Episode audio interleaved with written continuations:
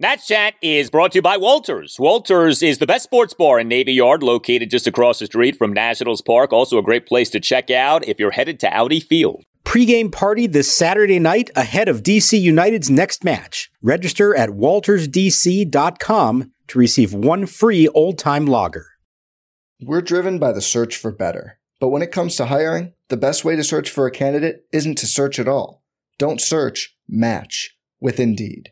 Indeed is your matching and hiring platform with over 350 million global monthly visitors, according to Indeed data, and a matching engine that helps you find quality candidates fast. Leveraging over 140 million qualifications and preferences every day, Indeed's matching engine is constantly learning from your preferences. Join more than 3.5 million businesses worldwide that use Indeed to hire great talent fast. And listeners of this show will get a $75 sponsored job credit to get your jobs more visibility at Indeed.com slash BlueWire. Just go to Indeed.com slash BlueWire right now and support our show by saying you heard about Indeed on this podcast. Indeed.com slash BlueWire. Terms and conditions apply. Need to hire? You need Indeed. The line of the pitch into the air, right center field. Moving over, Thomas shading his eyes and loses the ball in the sun. It bounces behind him, backed up by Robles, and into second goes Tovar. Breaking ball hit in the air to shallow left center field. That's going to fall in for base hit. Call has it on a hop. His throw in will be rolling all the way into the catcher Ruiz up the third baseline. As Tovar scores, Nothing in one to Tovar. Gray fires. Swinging a ground ball right side. It's grabbed by the ranging Smith at first. He'll turn back and go to the bag for the unassisted put out, and that's a nice job by Josiah Gray. Given the chance to get out of trouble, he does so in the sixth inning here at Coors Field. And welcome to Nats Chat for Friday, April 7th, 2023, along with MASNsports.com Nationals insider Mark Zuckerman, who was at Coors Field. I'm Al Galdi, host of the Al Galdi podcast. Well, how you view what happened with the Nats on Thursday perhaps says a lot about how you are viewing this national season. On the one hand, the Nats hitting was horrendous again, and they fell to one and six with a one nothing shutout loss at the Colorado Rockies in Game One of a four-game series. On the other hand, Josiah Gray had a terrific bounce back start, despite pitching at Coors Field, where so many pitchers over these last three decades have gotten wrecked. So take from this game what you will. To me, the offense is what it is. I think that what went down with Josiah Gray is what mattered the most. But, you know, Mark, you are breathing that mile high air. Perhaps that is influencing your thought process. I don't know. But how do you view, how do you frame what happened on Thursday? I feel a little lightheaded right now, Al, to be honest. um, I've covered a good number of games here, and they haven't all been blowouts, but it's the first time I've seen one nothing. And it's certainly the first time I've seen a game here played in two hours and 18 minutes. So, for all those questions about whether the uh, pitch clock would actually have an effect at Coors Field or not, well, yeah, it does. Look, I think it's great what Josiah Gray did. I think he had success despite some issues with command, especially early on. I like that Davey Martinez gave him a chance to complete what he started and get through a sixth inning.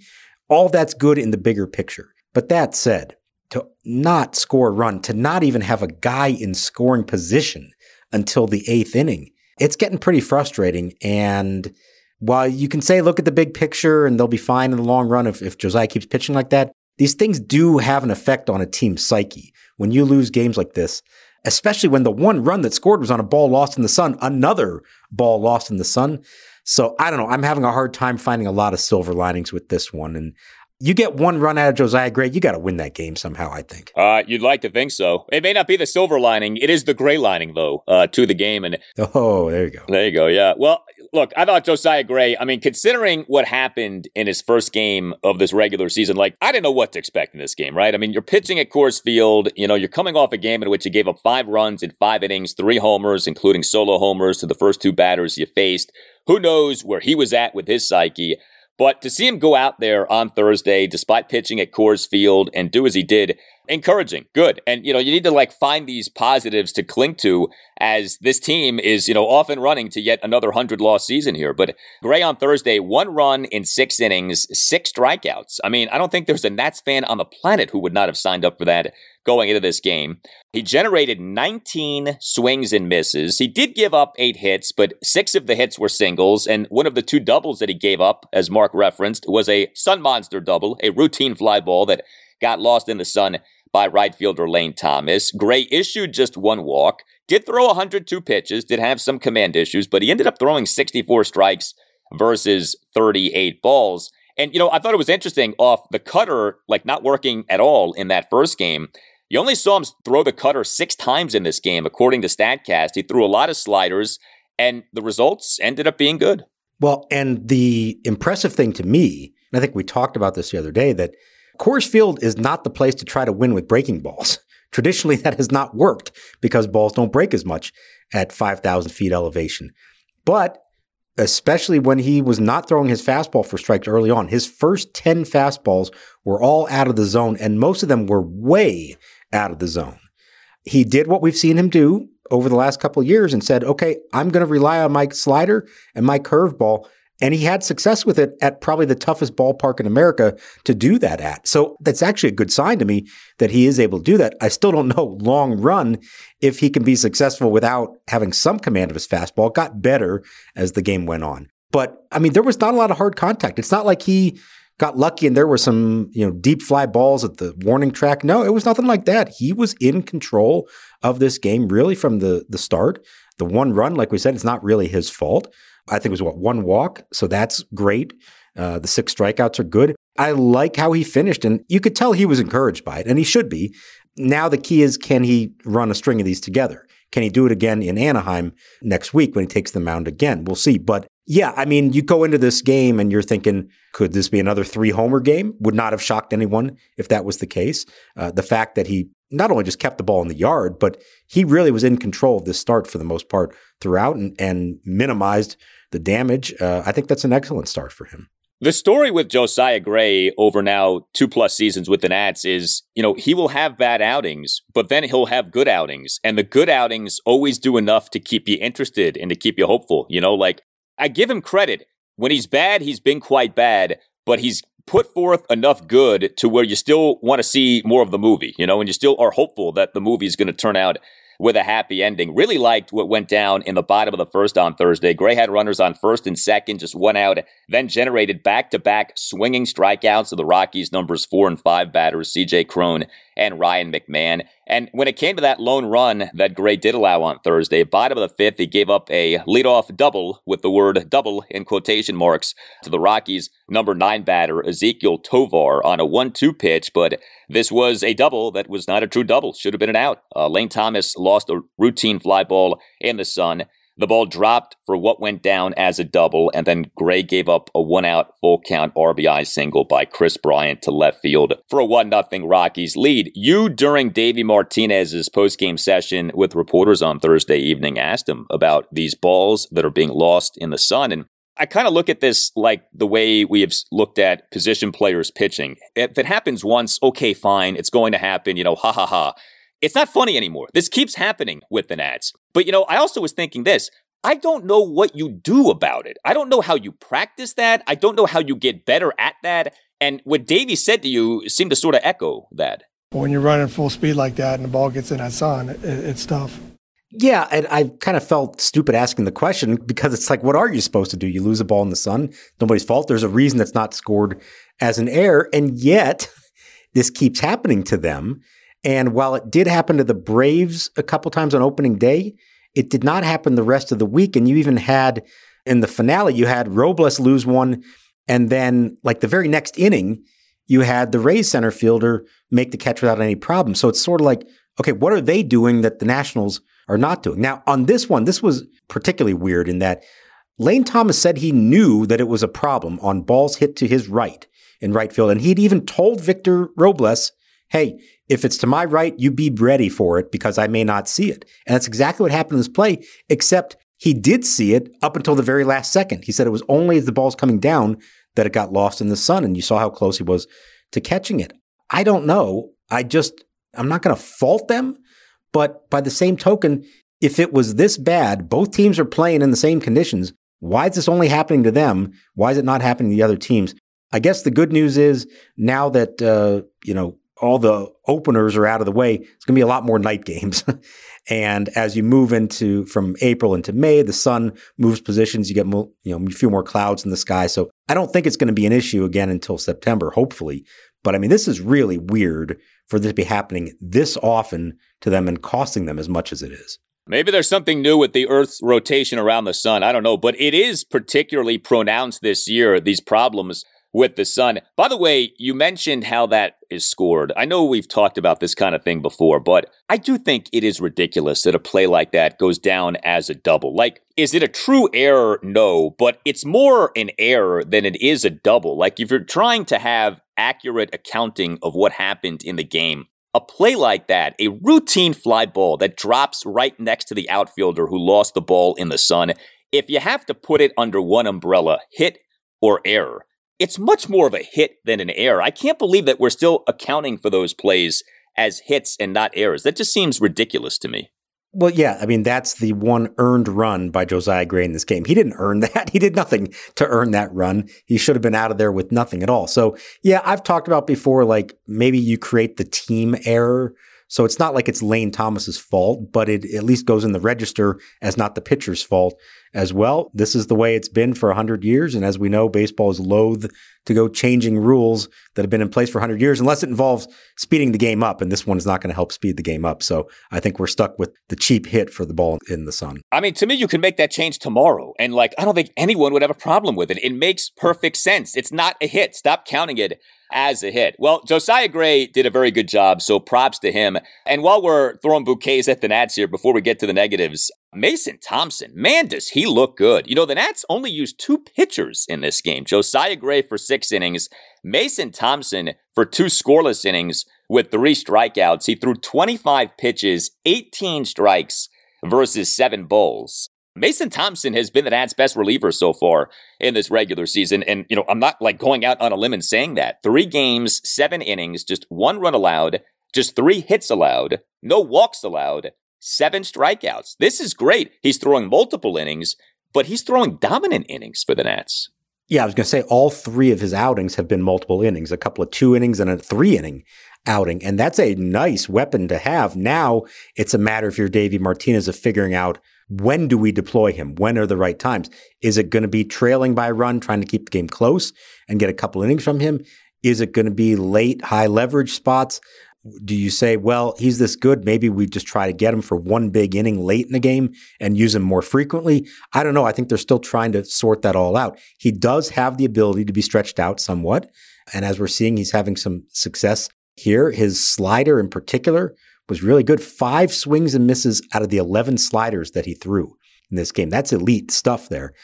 You know, let's see. We want to see more of it, obviously, and see how his arm holds up. He has dealt with injuries in the past, but that's a very nice development here in the first week of the season. We talked about the bullpen being deep.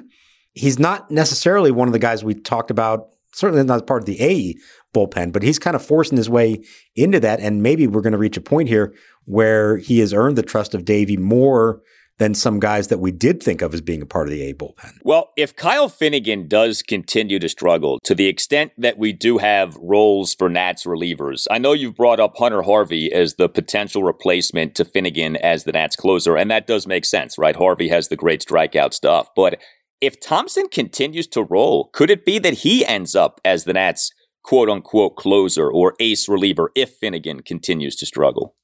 I think it's intriguing, but I think it's also intriguing the fact that he does go multiple innings and is able to do that. So maybe he is ultimately more of the fireman, you know, throws a lot of heavy sinkers and sliders.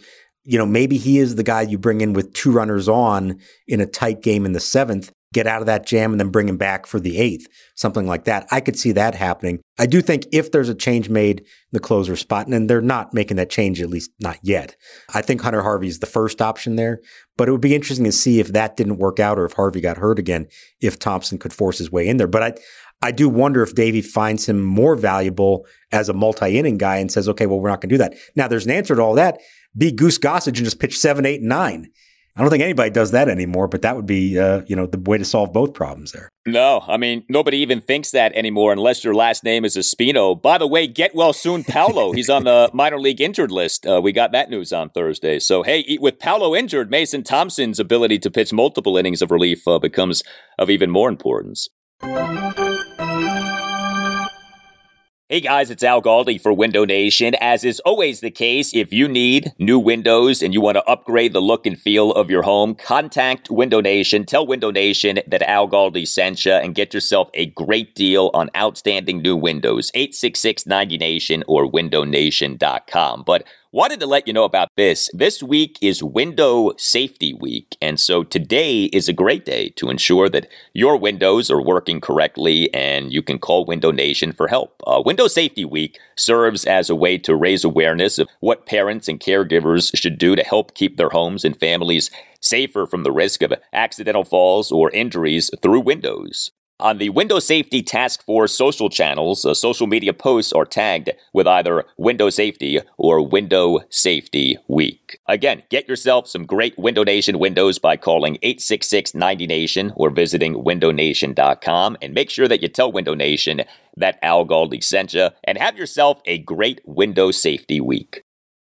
Hey, Nat Chat listeners, Tim Shovers here, producer and founder of the podcast, here to tell you about Game Time. Do you struggle sometimes to find tickets to your favorite events?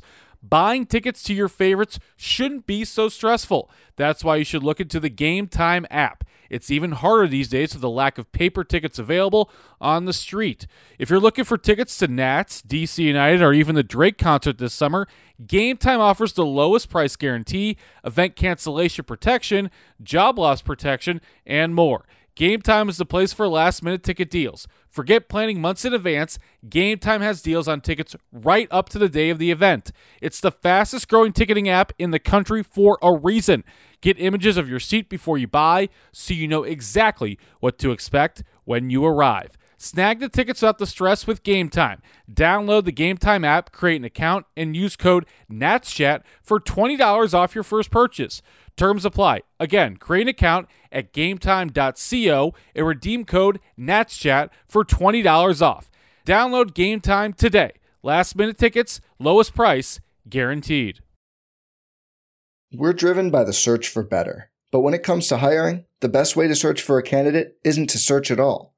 Don't search, match with Indeed. Indeed is your matching and hiring platform with over 350 million global monthly visitors, according to Indeed data, and a matching engine that helps you find quality candidates fast. Leveraging over 140 million qualifications and preferences every day, Indeed's matching engine is constantly learning from your preferences. Join more than 3.5 million businesses worldwide that use Indeed to hire great talent fast. And listeners of this show will get a $75 sponsored job credit to get your jobs more visibility at Indeed.com slash BlueWire. Just go to Indeed.com slash BlueWire right now and support our show by saying you heard about Indeed on this podcast. Indeed.com slash BlueWire. Terms and conditions apply. Need to hire? You need Indeed. And now the pitch. Swing and a ground ball. Left side backing up. Trejo has it. He fires across to Cron, and the game is over. Garcia bounces out to third to Alan Trejo on the first pitch. And it's a very quick one, two, three, ninth inning. And a save for Pierce Johnson as the Rockies take game one of this four game series and do, in fact, shut out the Nationals for the first time this year. And the Rockies pitching staff posts its first shutout. Well, as good as the Nats pitching on Thursday was, that's how bad the Nats hitting on Thursday was. So the Nats got shut out. They totaled a mere six hits, all of which were singles. The Nats drew just two walks. The Nats, for the entire game, had just one at bat with a runner in scoring position. The Rockies starting pitcher was Kyle Freeland. He actually has been pretty good for the Rockies over the years, especially as Rockies starting pitchers go. But, you know, he's not like some dominant ace. And yet, Freeland on Thursday, six and two thirds scoreless innings, five strikeouts. All of the problems that we already have become oh so familiar with with the Nats offense were on display on Thursday. But I tell you, Something that is really emerging here is how bad the Nats are on stolen bases. The Nats in this game got thrown out on the base paths again in terms of an attempted stolen base. CJ Abrams, top of the third, went out single to right, but he then was thrown out on an attempted steal of second base. The Nats now in the regular season here, one for four with stolen bases. And of course, it's not just that. We this season have these new bigger bases. The idea is that stolen bases are going to be up, and yet the Nats are one for four on stolen bases. What is going on here? Yeah, they uh, lead the league in fewest bases stolen and most times being thrown out. That's not the combination that you're looking for. Certainly not with the new rules, and certainly not after you said all spring, hey, we're going to be more aggressive, we're going to run, we're going to use this to our advantage.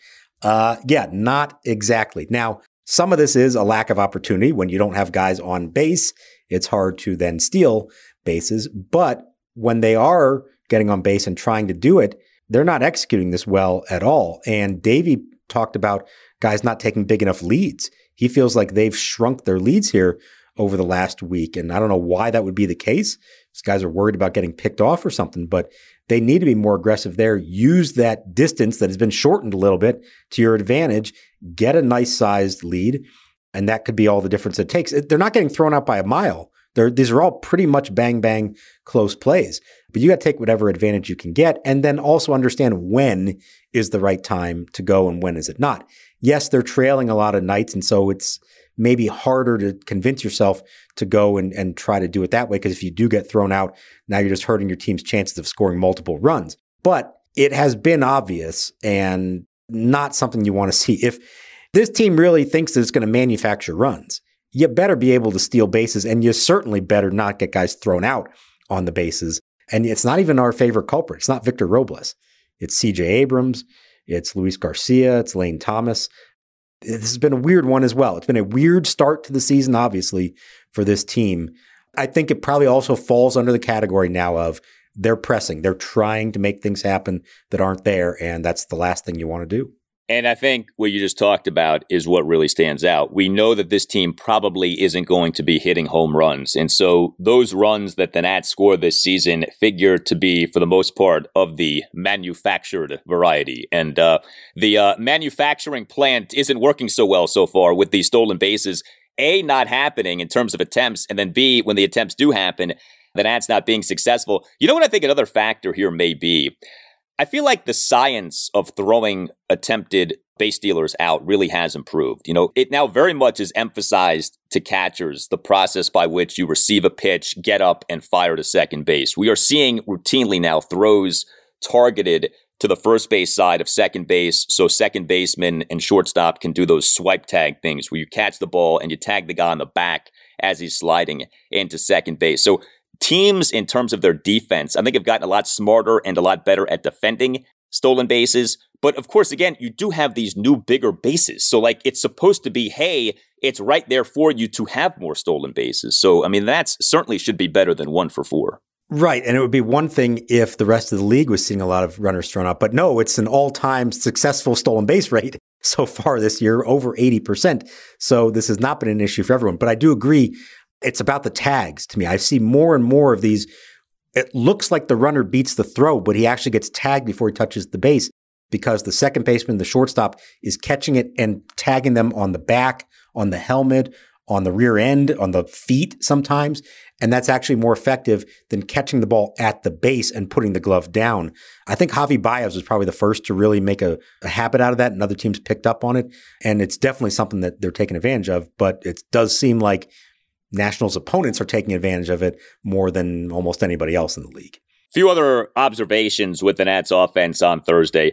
So, Jeimer Candelario, did he get robbed of a home run? And I, and I ask it that way because it was hard to tell watching the game on television. He went one for four with a single. He, in the top of the first, had a deep flyout to left field for the second out. The Rockies left fielder, Jurickson Profar, made a nice leaping backhanded catch on the warning track. But it was hard to tell. Could you tell, would that ball have landed for a homer, or would that just have landed for an extra base hit? And now the pitch swung on, and Candelario hits it in the air to left field deep. It's carrying Profar back to the warning track at the wall. He leaps, and he makes the catch with his glove up near the top of the eight foot fence.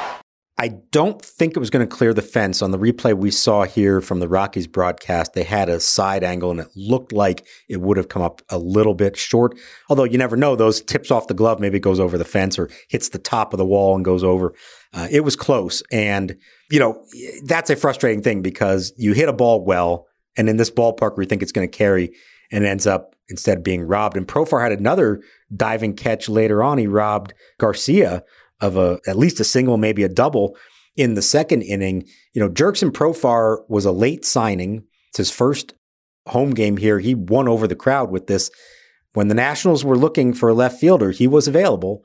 Uh, I don't know specifically why he wasn't necessarily thought of highly on their list, but he wound up in Colorado and at least for one game showed the Rockies fans why you know he might have been worth it. Mark mentioned Luis Garcia. He was back to being the Nats starting second baseman on Thursday off having not started each of the previous two games due to the Nats facing a lefty starter.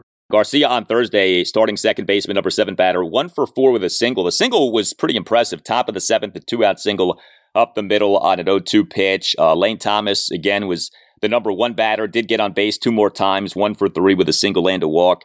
He has been pretty good, but otherwise, I mean, there just really isn't much happening with this Nationals offense. Joey Meneses is off to slow start. He on Thursday 0 for 4, two strikeouts. Uh, Keibert Ruiz on Thursday 0 for 4 with a strikeout. You know, nobody really is doing much of anything. And, you know, Davey is mixing and matching with the lineups and, you know, he is starting to move guys around. But, you know, Alex Call was your number two batter on Thursday. You know, Candelario has had a few hits, but he's your number three batter on the regular here. It's just hard to in your mind envision a realistic path by which the offense ends up being substantially better than what we're seeing. Like we've said, there will be stretches in which the Nats hit, but it just kind of feels like this is probably what we're in for for the bulk of this season. This team not being very effective offensively. Yeah, no, it, it does shake out that way. And I think we talked about it all spring that this was a major concern going into the year. I'm disappointed in Meneses. I thought, based on some really good at bats on Wednesday in DC. I thought, okay, maybe he's starting to get it. And he really looked lost in this game. He, I mean, he was flailing at some pitches. He was taking pitches that looked like they were, you know, obvious strikes and, and just letting them go. He hit a little weak grounder back to the mound at one point. Really not good from him for a guy that I understand that you can't necessarily count on him being what he was for two months last year, but I think we all acknowledge that like he seems to know what he's doing as a hitter and have a plan. We just haven't seen a lot of that. He's not going the other way the way that, you know, he did when he was at his best. That part's frustrating. You know, back to Luis Garcia, the single on the 0-2 pitch was good. I like that. But he made outs on the first pitch a couple of times in this game. And I get it, you're aggressive, you want to be that guy and if that's who you are, you don't try to be something you're not. But if you're going to put the first pitch in play, that's fine, but it's got to be a good pitch to hit. You can't be reaching. It can't just be, well, I'm able to hit this ball, so I'm going to. You've got to go up there and say, okay, if I get pitch X in this zone, I'm going to swing at it and I'm going to put good contact on it. And I wonder if he's not necessarily going up there with that right plan. And instead, it's like, oh, well, that looks like a strike. I'll swing at it. And his contact skills are so good that he's putting it in play, but not for solid contact. So that concerns me a little bit. Abrams, you know, was all right. Two hits. That's good. Uh, he's still at the bottom of the lineup. Maybe that'll change at some point.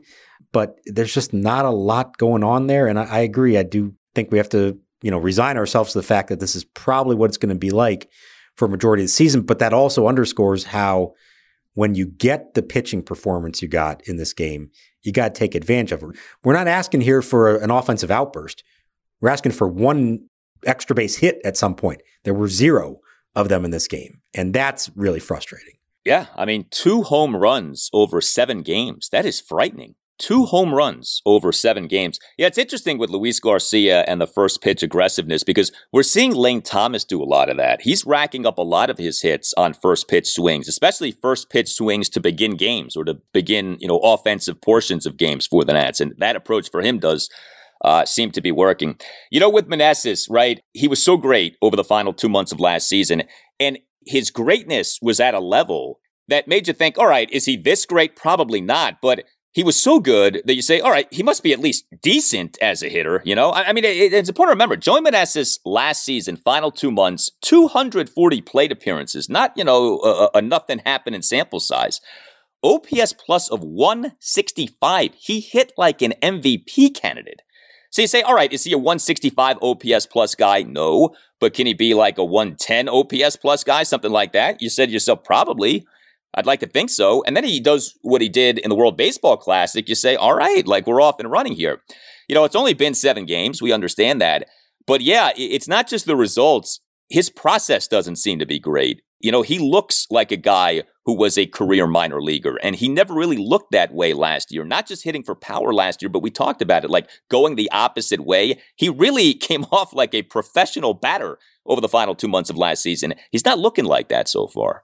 Yeah, he looks lost at times, and that that's the surprise. I agree. They're not really good professional at bats, which is what we came to expect from him. Now, I'm not going to write him off yet. There's a lot of time. Uh, I still feel like there were good signs in that game the other day, and you don't do that if you're not a good hitter.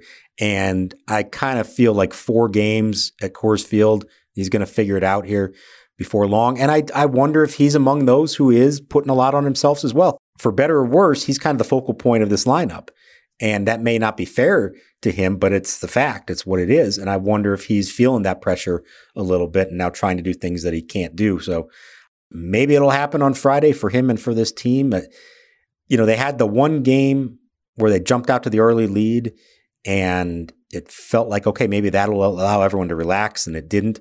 Maybe it'll happen again on Friday. Score some runs early and allow everyone just to go out and have some fun, but it's not happening so far score some runs early and support the Nats starting pitcher in that game, Mackenzie Gore. You know, one of the nice things about the Nats rotation, the way it's set up here, you get back to back games with the two starting pitchers who matter the most right now at the major league level, Josiah Gray and then Mackenzie Gore. And Gore looked quite nice in his uh, Nationals regular season debut in that game uh, a few games back there, that 4 1 win over Atlanta at Nationals Park on Sunday afternoon. One run, five and a third innings, six strikeouts. Would love to see him pitch well for a second time in as many starts here. Yeah, and it's a big one for him to show that he can sustain it and can he have the success in this ballpark as well. We saw from Josiah Gray the key here, you got to keep the ball down. That's when Mackenzie Gore's at his best as well. We know the slider is good. Maybe it will slide well here, but he's got to have a good, effective fastball at the knees on the corners to set everything else up. But he conducts himself and acts like a frontline starting pitcher.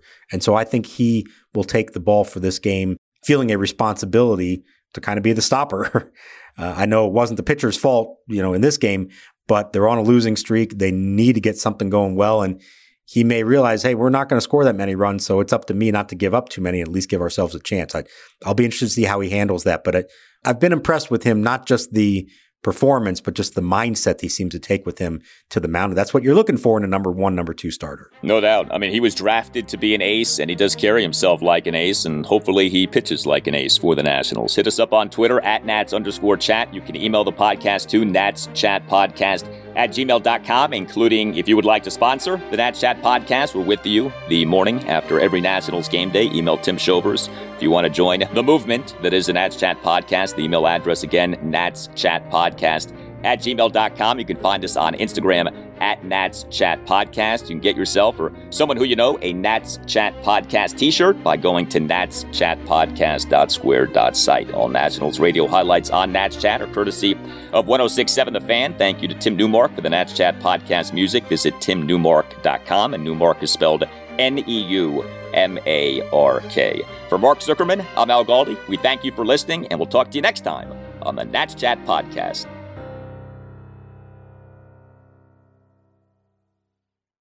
I'm Mark Chapman. Welcome to the Planet Premier League podcast. Each week, Cesc Fabregas, Nedum Onuoha, and myself talk all things Premier League. As a player, you don't have time to talk. No. You don't have time to make a plan. You just need to deal with wave after wave after wave. We watched Coach Carter, and he said, "Oh, afterwards, the game's just about doing this for your teammates." And I remember looking around halfway through the film, and half the squad was asleep. Planet Premier League. Listen wherever you get your podcasts.